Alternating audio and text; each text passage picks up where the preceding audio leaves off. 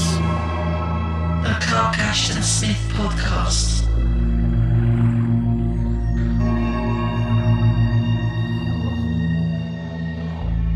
As regular listeners will know, on the podcast we make frequent reference to Dawnward Spire and Lonely Hill, the two volume collection of the letters of H.P. Lovecraft and Clark Ashton Smith, 1922 to 1931. The collection is edited by David E. Schultz and S.T. Joshi and is a veritable treasure trove of information about these two authors and friends. It gathers together all their existing correspondence from a period of almost 10 years and features many insights into their work and personalities.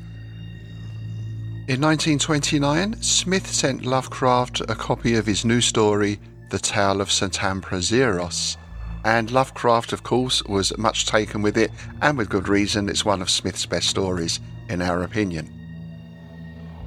One of the aspects of the story that Lovecraft particularly enjoyed was the introduction of the god Tsathoggua. In fact, he enjoyed it so much he incorporated Tsathoggua into one of his own stories. Naturally enough, Lovecraft wrote to his friend to tell him of this, and also took the opportunity to fill in something of the background and history of this mysterious toad god. 10 Barnes Street, Providence, Rhode Island, December the 19th, 1929. Dear CAS, By this time I trust that Belknap has safely returned to Satampra Zeiros. The enclosures preceding this letter will serve to tell you what a genuine kick he got out of the tower. As for me, Tsathoggua made such an impression on my fancy that I am using him in the revision, i.e., ghostwriting job, I am now doing, telling of some of the things connected with his worship before he appeared on the Earth's surface. As you know, my tower concerns a netherworld of unbelievable antiquity below the Mound and Pueblo region of the American Southwest, and a visit thereto in 1541 45 by one of Coronado's men, Panfilio de Zamacona y Nunez. It is a place litten by a blue radiance due to magnetic force and radioactivity, and is peopled by the primal proto humans brought down from the stars by great Cthulhu, a forgotten decadent race who cut themselves off from the upper world when Atlantis and Lemuria sank. But there was a race of beings in the earth infinitely older than they, the saurian quadrupeds in the red-litten caverns of Yoth, which yawn underneath the blue-litten caverns of K'n-yan. When the first men came to K'n-yan, they found the archaeological reliquies of Yoth and speculated curiously upon them. At the point where I introduce our friend Tsathoggua, the Spanish explorer has entered K'n-yan and has encountered a party of friendly natives led by one Gll-Hthaa-Ynn and is being escorted to the great city of Tsath, mounted on a monstrous horned and half human quadruped. I now quote the text.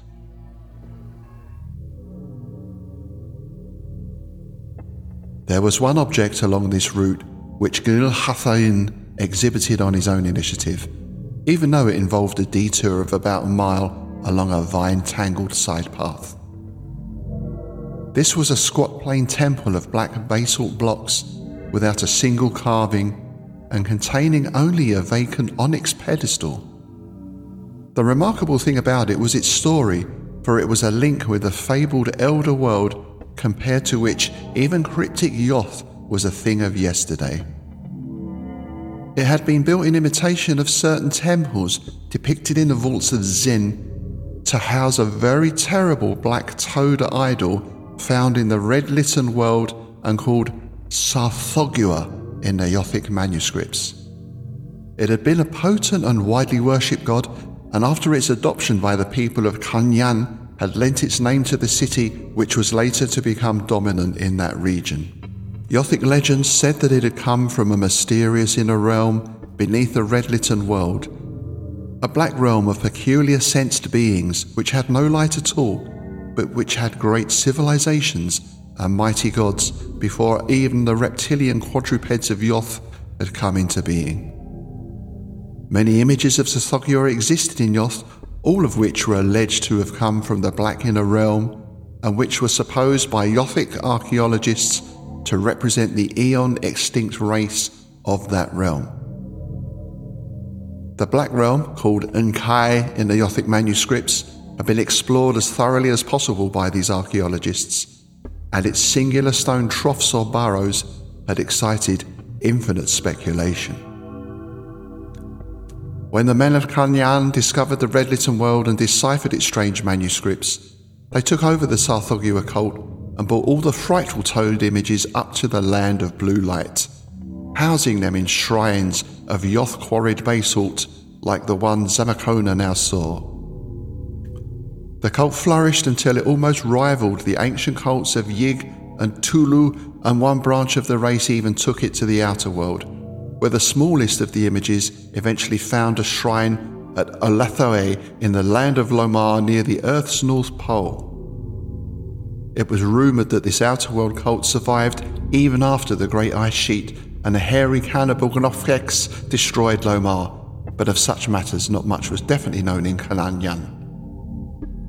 In that world of blue light, the cult came to an abrupt end, even though the name of Tsath was suffered to remain. What ended the cult was the partial exploration of the Black Realm of Nkai beneath the red litten world of Yoth. According to the Yothic manuscripts, there was no surviving life in Nkai, but something must have happened in the eons between the days of Yoth and the coming of men to the earth. Something perhaps not unconnected with the end of Yoth. Probably it had been an earthquake, opening up lower chambers of the lightless world which had been closed against the Yothic archaeologists. Or perhaps some more frightful juxtaposition of energy and electrons, wholly inconceivable to any sort of vertebrate minds, had taken place. At any rate, when the men of K'n-yan went down into Nkai's black abysses with their great atom power searchlights, they found living things living things that oozed along stone channels and worshipped onyxed and basalt images of Tsathoggua. But they were not toads like Tsathoggua himself, far worse. They were amorphous lumps of viscous black slime that took temporary shapes for various purposes. The explorers of K'n-yan did not pause for detailed observations and those who escaped alive sealed the passage leading from Red Litten Yoth down into the gulfs of Nether Horror. Then all the images of Tsathoggua in the land of K'n-yan were dissolved into the ether by disintegrating rays, and the cult was abolished forever. Eons later, when naive fears were outgrown and supplanted by scientific curiosity, the old legends of Tsathoggua and Nkai were recalled, and a suitably armed and equipped exploring party went down to Yoth to find the closed gate of the Black Abyss and see what might still lie beneath. But they could not find the gate, nor could any man ever do so in all the ages that followed. Nowadays, there were those who doubted that any abyss had ever existed, but the few scholars who could still decipher the Yothic manuscripts believed that the evidence for such a thing was adequate, even though the middle records of K'n-yan, with accounts of the one frightful expedition into Nkai, were more open to question.